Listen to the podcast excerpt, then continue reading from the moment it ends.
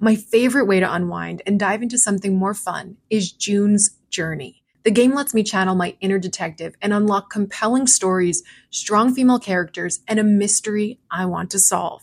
If you like true crime podcasts, it's the perfect game to play along while you listen. The Hidden Object Mystery Game will put your detective skills to the test in the roaring 1920s. You play as June Parker as she tries to solve her sister's murder and along the way uncovers family secrets. Chat and play with or against other players by joining a detective club. Mystery, danger, romance all await you if you download the game now. I'm on chapter 4 and wondering how these clues will help me crack the case of who did it and why. June needs your help, detective. Download June's Journey for free today on iOS and Android. If you love Snapped Women Who Murder, you're going to love listening to true crime or mystery titles on Audible. The audio title I'm diving into again is one of my favorites to revisit Mindhunter by John Douglas and Mark Olshaker. Even if you think you know the details of the cases, former FBI unit chief John Douglas took on from documentaries or the scripted show, the audio title goes above and beyond in bringing you along with him in his career, trying to catch serial killers and serial perpetrators. He used psychological profiling to dive into the minds of notorious criminals. The title includes his hunt for a killer in Alaska, the Green River Killer, and so much more. As an Audible member, you can choose one title a month to keep from their entire catalog. It is the home of storytelling after all. New members can try Audible free for 30 days. Visit audible.com slash snapped or text snap to 500 500. That's audible.com slash snapped or text snap to 500 500. Hey, Snap listeners, we're bringing you a special bonus episode today from Oxygen's hit series, Mark of a Serial Killer, returning to Oxygen with all new episodes on Saturday, April 2nd. You can also watch full episodes live or on demand on the free Oxygen app by clicking the link in our description. Enjoy. A woman that was shot and left for dead at that time in Dallas, that was not an anomaly. I'm doing this routine autopsy, but the eye was gone. I got a call that another body had been found. There was no doubt in our mind that was our third victim. We knew then that we had a serial killer why would a killer do it? To see somebody hunting down women on my beat made it very personal to me. When victims fight back, there's more DNA that we can utilize. We discovered there was a link. There were so many uh, X-Acto blades and knives. Nobody had had this kind of case before.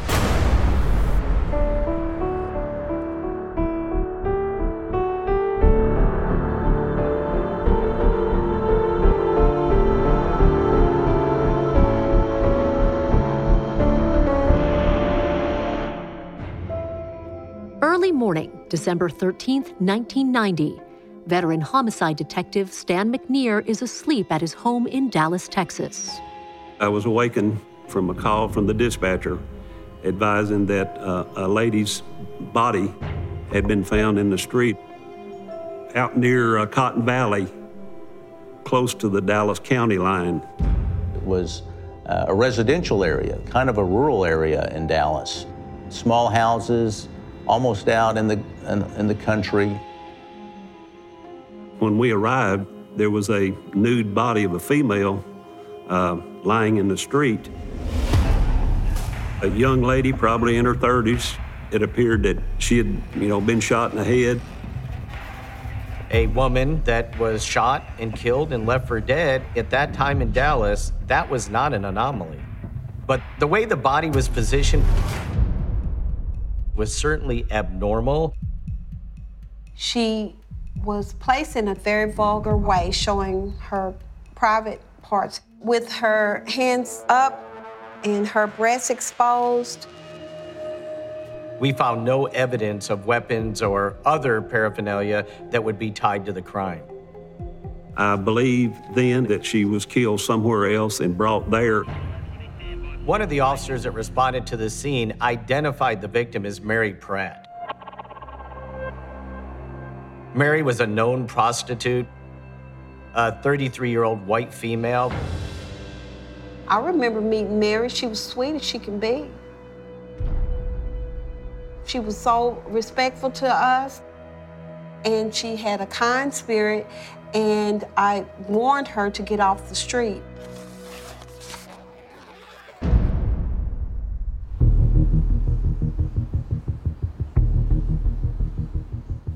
Doing this routine autopsy like we've done, you know, dozens, if not hundreds of times by then.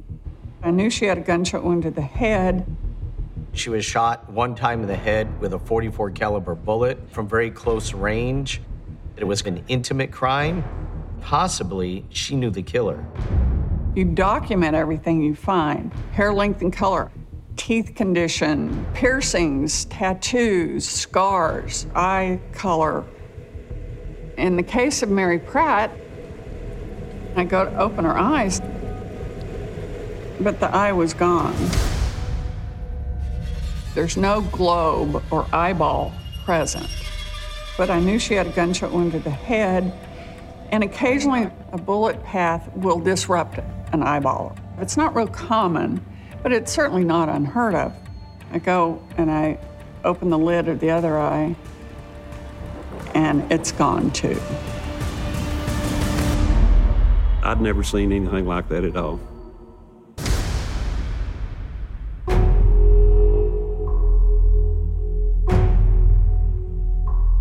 Police fan out through the neighborhood, hoping to dig up more information.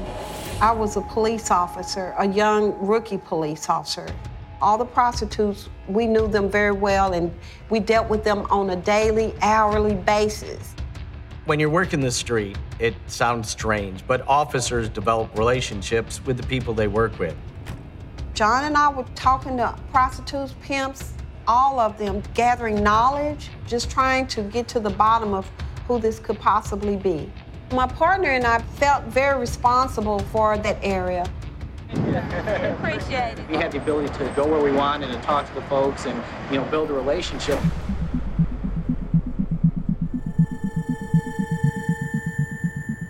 One day after the discovery of Mary Pratt's body, Officer Regina Smith and her partner come across a local woman they know well.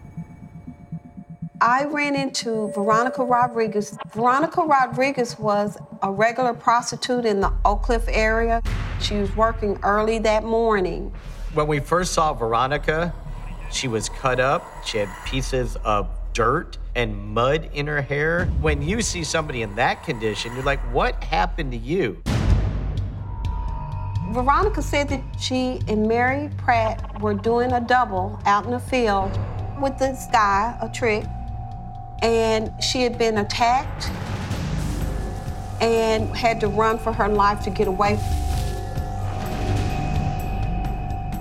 Mary Pratt was down on her knees when she was shot. Veronica said that she was able to escape into the darkness and that she ran. She ran to a neighbor's house. Veronica was so strung out on drugs, and she was well known for fabricating stories. Her word was not bond. We took every word down that she said. We had some doubts. Veronica Rodriguez is unable to provide a description of the murderer and says she doesn't know the name of the neighbor who helped her escape. There was a lot of violent crime that was going on in Dallas, hundreds of murders a year. It was during a crime wave that went through all the major cities in the country. The homicide department can barely keep up with the number of murders. With little to go on, Mary Pratt's murder case goes cold.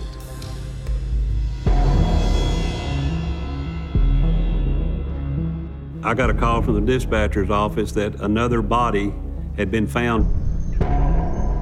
When officers arrived on the scene, they saw the body of a female, partially nude, bloody.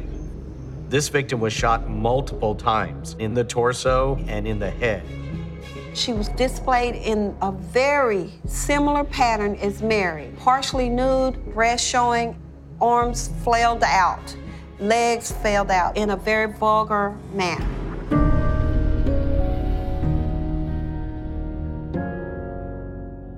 Monday morning, there was another doctor, and he said, Oh, remember that case you had with the eyes gone?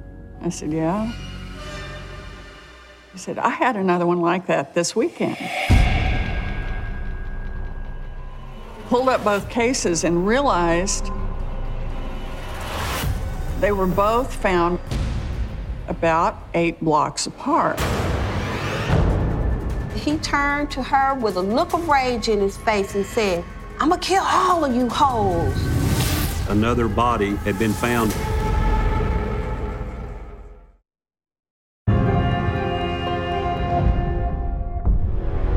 Dallas police are working a unique murder case where the killer has surgically removed victim Mary Pratt's eyeballs. Two months later, they have a second victim whose eyes have also been removed. This was the second case where they'd been removed. And again, it shows there that they were probably removed by extreme precision.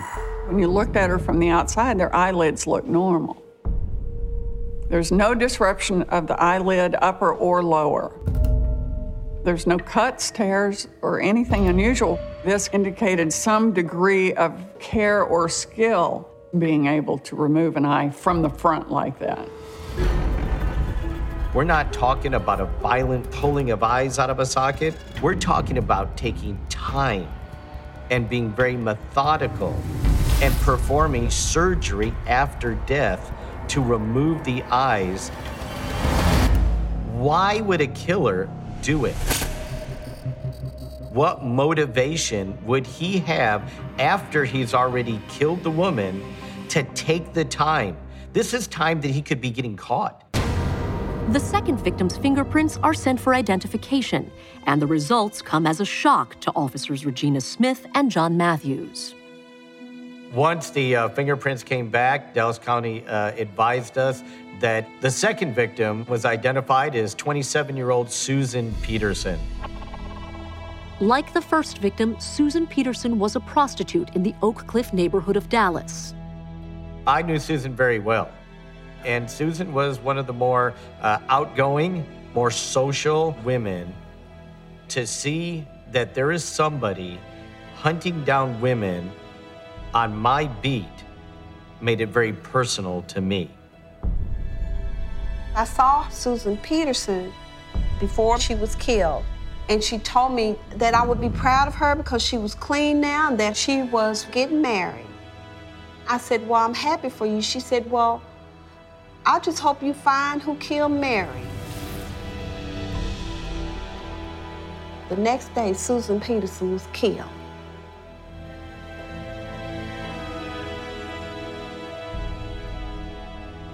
I was actually frightened that Susan had been killed because I knew that if he got Susan, as tough as she was, that we were dealing with a very bad killer. We just had to find the person that was doing this. Police now believe that the same killer has left his mark at both crime scenes. Dallas police reached out to FBI to say, We have two women that are killed in very similar circumstances, and both of them have had their eyes surgically removed. And the FBI checked their database, and they tracked most of the murder cases in the United States. They did not have a victim that had had its eyes surgically removed. Nobody had had this kind of case before. They had no idea who to look for. The FBI's behavioral unit focuses on the killer's unique mark to help them build a psychological profile of their suspect. The victims had been shot with a gun. That would suggest that the offender wanted to kill the victim quickly because his goal, his whole purpose, was to get at those eyeballs. The victim is left nude in a residential neighborhood. That certainly implies that this is a sex crime, and the eyeballs were tied in somehow to the sexual pleasure. The idea of the eyeballs becomes very important to this crime. Offenders who take trophies, it enables them to relive the event. And it's very high risk behavior. That's all exposure, not only to possible witnesses, but also to forensic evidence. That implies just an incredible sense of arrogance and ultimately maybe feelings of being godlike.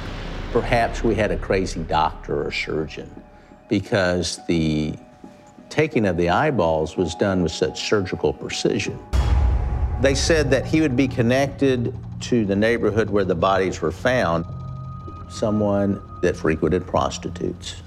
My experience with serial sexual killers is that they will craft a lifestyle around themselves, and that can include the type of work that they do, when they go to work, who they pick as a wife or a partner that won't question them when they go out late at night, all in an effort to continue this behavior that is so important to them.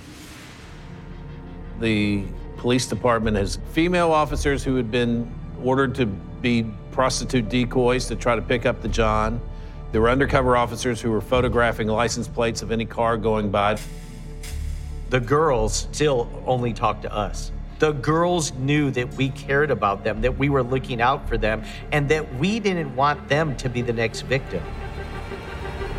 They were scared. They were scared they were going to be murdered and their eyes cut out. One month passes, and their war rooms are full of diagrams and maps up on the bulletin boards. They're doing everything they can to find a suspect, and they can't find one. The case seems to have gone cold. About a month after Susan Peterson was killed, my partner and I ran into Veronica Rodriguez again. We knew that she was out doing a trick. And immediately Veronica ran to us and said, Don't arrest him, don't arrest him. She said, He's the one that saved me. He's the one I told you about, referring to her previous story that she had told us about escaping from possibly being murdered. It was a gentleman known as Axton Schindler.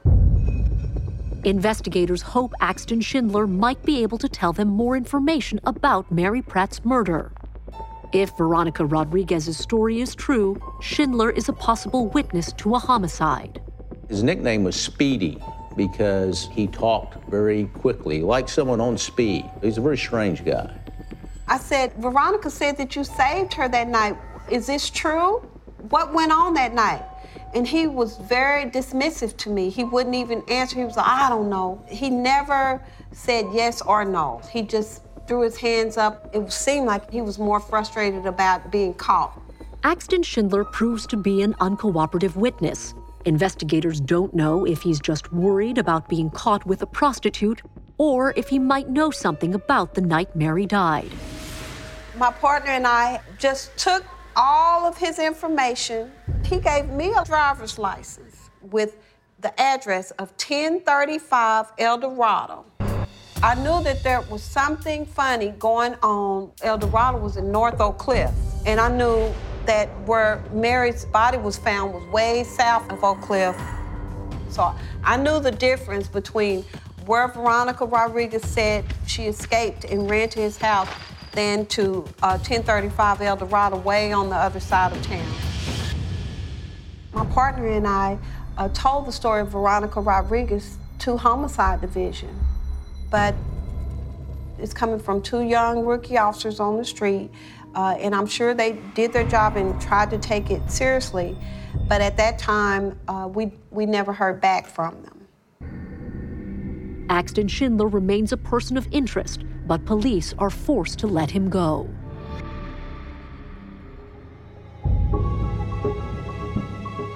A month after Susan Peterson's murder, in March of 1991, I got a call from the dispatcher's office that another body had been found in Oak Cliff.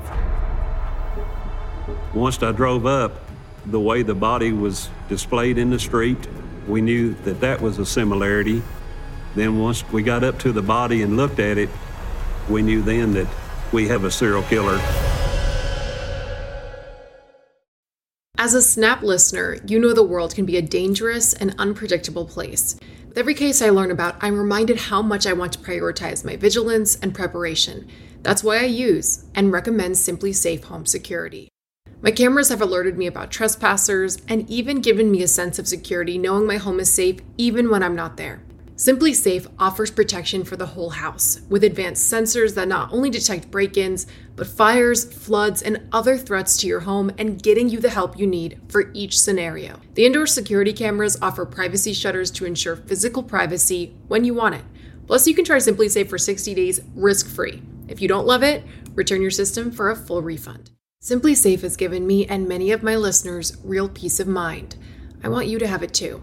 Get 20% off any new SimpliSafe system when you sign up for Fast Protect monitoring. Just visit simplisafe.com/snapped. That's simplisafe.com/snapped. There's no safe like SimpliSafe. Do you ever wonder where all your money went? Like every single time you look at your bank account? Honestly, it's probably all those subscriptions. I felt that way too until I got Rocket Money. Rocket Money helped me see all the subscriptions I'm paying for, and it was eye opening. Between streaming services, fitness apps, delivery services, it all adds up so quickly. Rocket Money is a personal finance app that finds and cancels your unwanted subscriptions, monitors your spending, and helps lower your bills. Rocket Money has over 5 million users and has helped save its members an average of $720 a year with over 500 million in canceled subscriptions. Stop wasting money on things you don't use. Cancel your unwanted subscriptions by going to rocketmoney.com slash Wondery. That's rocketmoney.com slash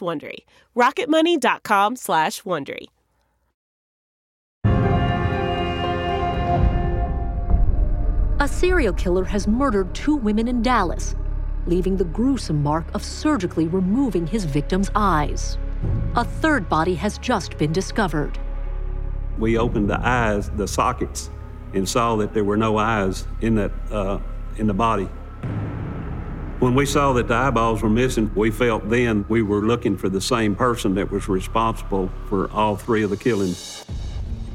Patrol officers on the scene identified her as Shirley Williams. She was a prostitute who worked in that area of Oak Cliff. Shirley Williams had a day job in housekeeping at a Dallas motel. She was married and had a daughter. Shirley had family. Uh, she had uh, a close family. Uh, they didn't know her, her lifestyle situation. You want to be able to give that victim's family some closure as to what happened. The medical examiner confirms that the eyeballs are again missing, but the killer has diverged slightly from his mark in this case, the eyes have been removed with far less care. What was obvious on first looking at Shirley Williams as versus the other two, she had put up a fight. She was beaten up in the face. There were cuts around the eyes and face that we hadn't seen on the other victims. She had a grazed wound, so that was an indication her head was moving before she was shot in the cheek. Shirley saw something happening at the last moment and tried to prevent it. He didn't anticipate that, and there was a struggle that ensued. But even after a struggle like that, he's still going after her eyes. When victims fight back, there's more DNA that we can utilize. They may scratch the suspect, getting skin, hair, fiber under their fingernails, anything like that. She had a cut just to the right of her eye in this temple area that on x ray we had seen a little fragment of metal. We removed a small triangle of what turned out to be an X-Acto knife. With the discovery of the X-Acto knife embedded in the skull, that pretty much eliminated any doctor who is going to have scalpels and professional medical tools. We just knew from the evidence we were dealing with an amateur for sure. Like a hobbyist, somebody that builds model airplanes, or a carpenter, or anybody that may use X-Acto knives in their work.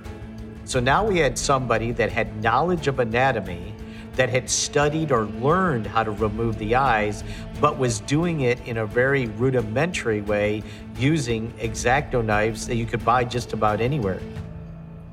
The suspect could have been anybody. Also recovered from her body were two head hairs from her left hand, which means she probably grabbed his head before she was shot. There was also one intact pubic hair found the back of her neck. So now we have a transfer of evidence from the killer to the victim. And so you can try to tie it back to the killer. They have evidence but no suspect and no motive. Police have no idea who would leave such a grotesque mark on his victims or why. A few days later, a longtime prostitute named Brenda White agrees to speak with detectives. She shares a story that could break the case open. Brenda wouldn't normally talk, but with the three murders now occurring, Brenda wanted to let us know about somebody attacking her. She told them that she got picked up by a trick. She told him she wanted him to take her to a certain place, and he started driving a different direction, and she said, Let me out of the car. He turned to her with a look of rage in his face and said, I hate hoes. I'm gonna kill all of you hoes. And she pulled out her mace and maced him. And even before he could stop the car, she bailed from his vehicle. She thought that was the only way she was going to make it out alive. I said, Well, Brenda, what did he look like? She said, He's a white male with salt and pepper hair, muscular build, and Mexican looking. He's not Mexican, but he has an olive skin tone. That's what she meant. The improved description doesn't match that of Axton Schindler, the only person of interest police have developed in the case. Officers Matthews and Smith decide to take this new piece of information and try out some new technology at the police department. I said, I'm going over to the constable's office and uh, I'm going to uh, utilize their computers to try to find this John. The two beat cops enter in all the addresses they've come across in their investigation to see if any are linked to a man who matches the description of Brenda White's attacker.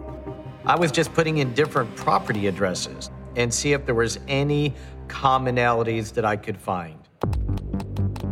I put in that computer that driver's license from Axton Schindler with the address of 1035 El Dorado, and it pulled up Frederick Albright. I said, Well, who is that? Frederick Albright was Axton Schindler's landlord. Upon searching the tax records, we discovered that there was a link. We discovered that Fred Albright owned property both at 1035 El Dorado and in Cotton Valley, close to where two of the girls' bodies were dumped. Right there is what we call an affirmative link. And then I read his voting record, and then I saw his death certificate. And I went, something's not right. Dead people don't vote one of the deputy constables, he overheard us talking about Albright. He said, Wait a minute, I know that name. He had said he'd received a tip from a female several weeks before that said she knew an individual, used to date him. He became increasingly violent, that he had a fascination for eyes, and that she even knew that he had X-Acto knives. She gave the deputy the name. The suspect she called about was Charles Albright. Within a couple of keystrokes, it was easy to determine that Charles Albright was the son of Frederick Albright. I had a funny feeling inside very quickly. He had multiple charges, he'd been to prison. I was able to pull his picture in the picture, we saw a 57 year old man with salt and pepper hair, an athletic build, and olive colored skin. That almost exactly matched the description that Brenda White had given us.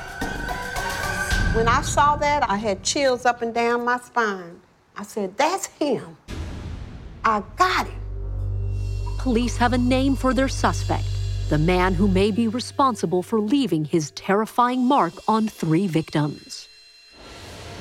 We found out that he had a overnight job as a part-time newspaper delivery man, which would excuse him from his house during the wee hours. We were certain that we were on the right track. Our next step was to go to the homicide division.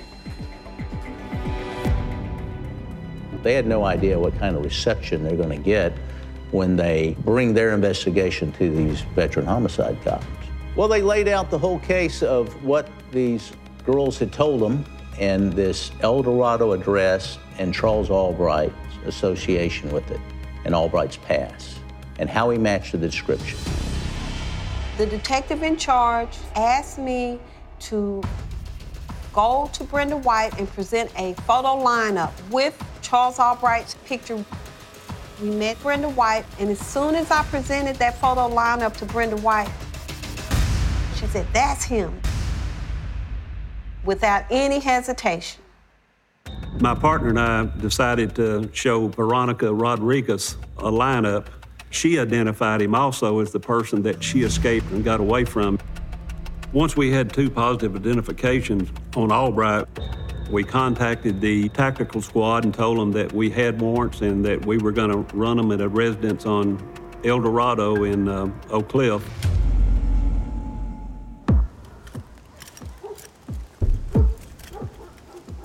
It was after midnight, probably 2 o'clock in the morning.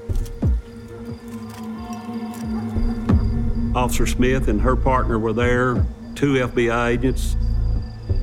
There were probably eight or nine uh, SWAT officers.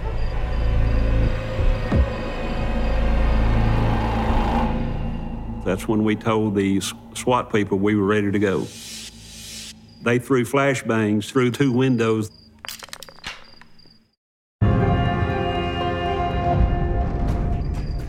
The Dallas SWAT team surrounds the house of Charles Albright, the man suspected of killing three women and expertly removing their eyes. Once we got the signal that everybody was in position, the house was breached, stun grenades were thrown in, literally blowing the suspect out of his bed.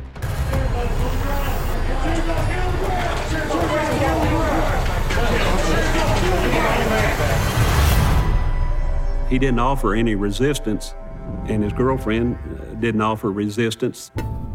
Took them both outside and, and split them up. I escorted his living girlfriend out of the house. She was a middle aged lady. She was visibly shaken and had no idea what was going on. I gave her a cigarette, calmed her down because she had just been through utter hell. And the next thing I saw was Charles Albright in red bikini underwear. And then they brought him over to me and they said, Officer Williams, is this the guy? And I said, Yes, that's him. I can tell you one of my proudest moments as a police officer was when the sergeant of the tactical team called me inside and said, You deserve this, and handed me Charles Albright to take to the squad car the arrest of a serial killer. And and it was emotional. I still get emotional thinking about it. Police charged Charles Albright with murder. Since Albright was in custody, we began building the case. Police send Albright's DNA off to the lab and begin to interrogate him. Do you have any idea why they're accusing you? No, sir, no. He denied everything and said, I've never been with a prostitute. I don't know any prostitutes. I've never been with a prostitute. Denied everything. He got representation and refused to talk to us about any elements of the crimes. After Albright is arrested, we begin to search his house.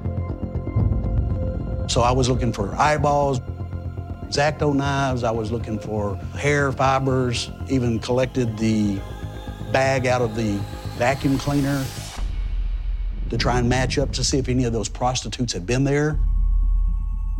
The house was in a messy state, clothes and books and stuff like that everywhere. We found some books that had to do with serial killers, and there was some newspaper clippings about the offenses before we learned who he was. He had hundreds of pictures of these women, which he focused in on their eyes. These were women he saw at the mall. He would take close-up shots of their faces as they walked by, and he, he focused on the eyes. We found a fireplace that had a trap door, and down inside was uh, several guns. He was a convicted felon. He wasn't supposed to have any firearms. We found another significant piece of evidence. He had X-Acto knives all over the house. Oh my goodness, there were so many uh, X-Acto blades and knives and all that kind of thing. Authorities dig into Albright's past, hoping to find clues as to what could have motivated him to kill these women and what he might have done with their eyes. Albright was born in 1933. He was adopted by Dell and Fred Albright. His parents died in the 80s. Albright's adoptive mother, Dell, uh, was uh, a strict person, critical, could be overbearing. There was great resentment that his mother tied him to the bed to take naps, forced him to play the piano. She sometimes dressed him up as a girl in girls' dresses he sort of just resented that kind of controlling nature. Dell taught him in her particular special hobby of taxidermy. Then started working on small animals. One of the challenges was to take the eyes out, which he learned to do, scoop them out, that sort of thing. Charlie always wanted to replace the eyes with these beautiful marble-like eyes that you could get at the taxidermy shop. But they were expensive, and Dell was a very frugal woman. Instead, she got black sewing buttons and let him sew black button eyes over the, where the eyes were. That could have been one of those triggers. Not only am I going to kill women, but I'm going to do something that my mother never let me do. I'm going to get their real eyes, and I'm going to keep them. Among the mountains of circumstantial evidence in Albright's house, detectives continue searching for the one concrete clue that would definitively close their case. There was very interesting evidence discovered in his house, but the fact is, it didn't tie him to the crime at all. It was all circumstantial, and we didn't have enough to file murder on him. Detectives were hopeful that they might find the eyeballs in that house that could connect them to our victims. They looked everywhere for it, but they didn't find it. Then investigators find what may be a crucial lead. We found information that led us to the place on Westmoreland where he had a storage unit.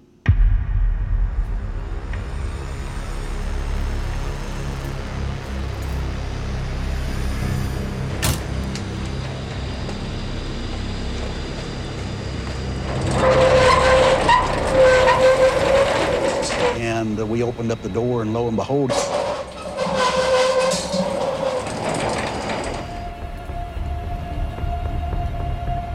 It was a, like a scene out of a horrific movie.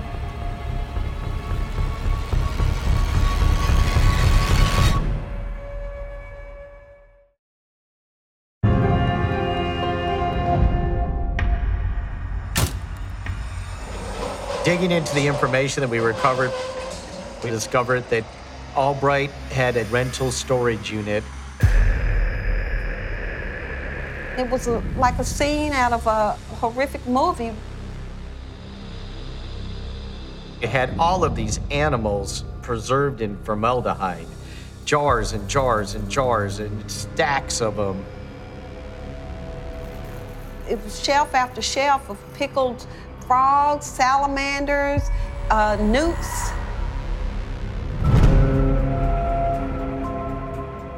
We started finding a lot of taxidermy stuff and uh, stuff in formaldehyde.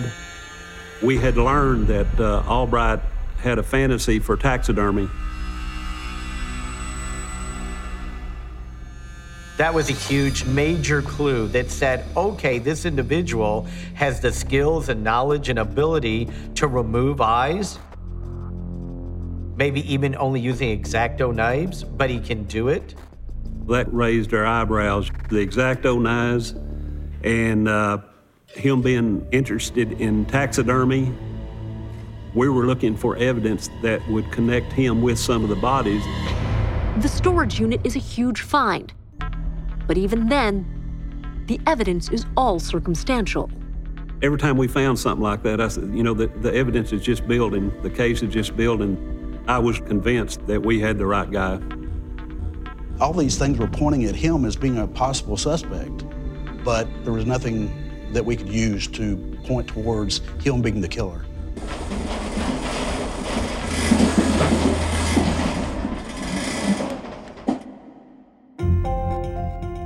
There was more need to gather more evidence because we didn't have him really connected to the victims in the case. Our theory was if someone's going around a serial killer, killing prostitutes, he's going to uh, have a lot of contact with these women. Uh, and therefore, we wanted to find those witnesses that could connect them to our victims and make our case stronger. So Regina and her partner hit the streets this time with a full photo of Charlie, and they say, Do you recognize this man? Word is spread that uh, the guy responsible is in custody, so the prostitutes started talking more freely to uh, Officer Smith and her partner. We take his picture and show it in a lineup to a dozen prostitutes, and everyone picks him out. And not only does everyone pick him out, they go, Oh, he was one of my tricks, or he was one of my regulars. Some talk about how he would come by and give them hamburgers and, and clothes. But there was a Mr. Hyde to his Dr. Jekyll. Some would talk about how he wanted to do sort of strange sadomasochistic acts with them, like beating them with a rope. They would get paid extra money to take a pretty vicious beating and scream a lot because that's what he enjoyed. Everyone was very worried whether we had sufficient evidence to convict Charles Albright. So there's a lot of pressure there to develop that evidence and get him convicted because there's a lot on the line. Uh, this guy gets away, then he's going to commit these crimes again. We immediately went down there hoping to find evidence, evidence that may have been from the night of Shirley's murder. It had blood and everything, and I just knew that was Shirley Williams' blood in there.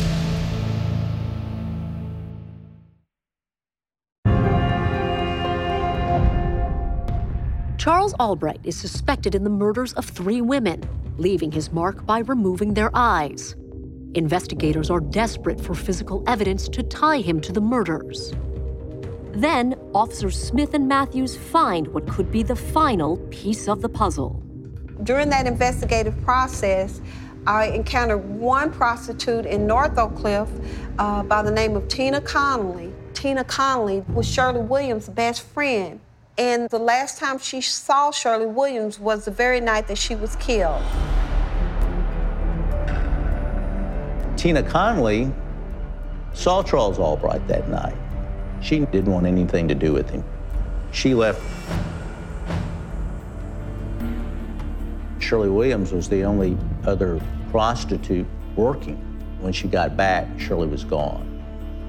Tina Connolly had said, the last thing I saw her wearing was a yellow raincoat. She told us of a field down the street from the motel where Shirley was picked up the night she was murdered. She used to take Albright on dates in this field. We immediately went down there hoping to find evidence, evidence that may have been from the night of Shirley's murder. During our search of the field, there was a large pile of trash in the middle of the field with plywood, uh, and, and it was just brown and gray. But sticking out of that, Gina saw a yellow raincoat. It had blood and everything, and I just knew that was Shirley Williams' blood in there. The yellow raincoat was a lot of dried blood. But it had been exposed to the sun and the elements, it couldn't, there was no further DNA testing could be done on it. They started examining it and were able to take some hairs from the raincoat. There were these strange animal hairs found that it took a while for our forensic analysts to, to figure out. It turned out it was squirrel tail hair.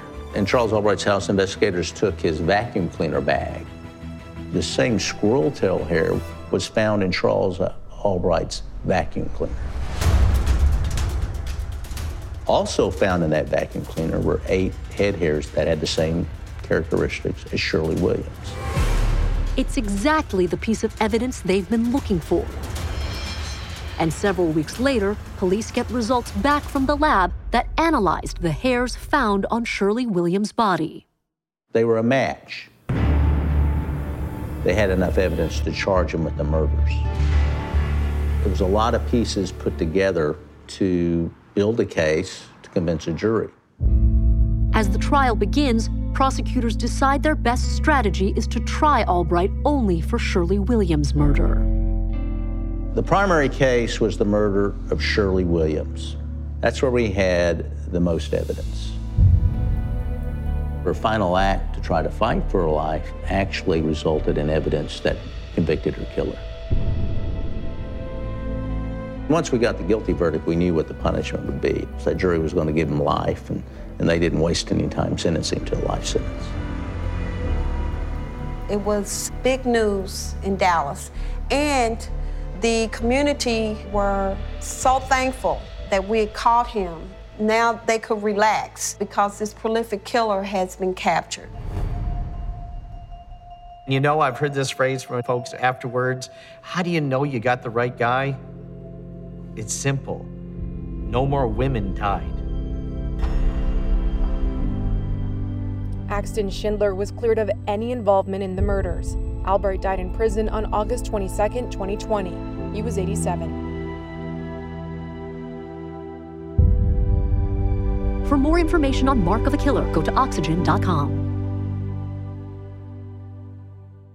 Audible is the destination for thrilling audio entertainment. Allow your imagination to be piqued by stories that are brought to life through captivating sound design, eerie soundscapes, and dynamic performances. As an Audible member, you'll be able to keep your heart rate up month after month because you can choose one title a month to keep from the entire catalog, including the latest bestsellers and new releases. If you're in the mood for a shocking psychological thriller, check out None of This Is True by Lisa Jewell. Embrace brand new exclusive thrillers from best-selling authors who are guaranteed to keep you gripped. New members can try Audible free for 30 days. Visit audible.com slash thrill or text thrill to 500 500. That's audible.com slash thrill or text thrill to 500 500.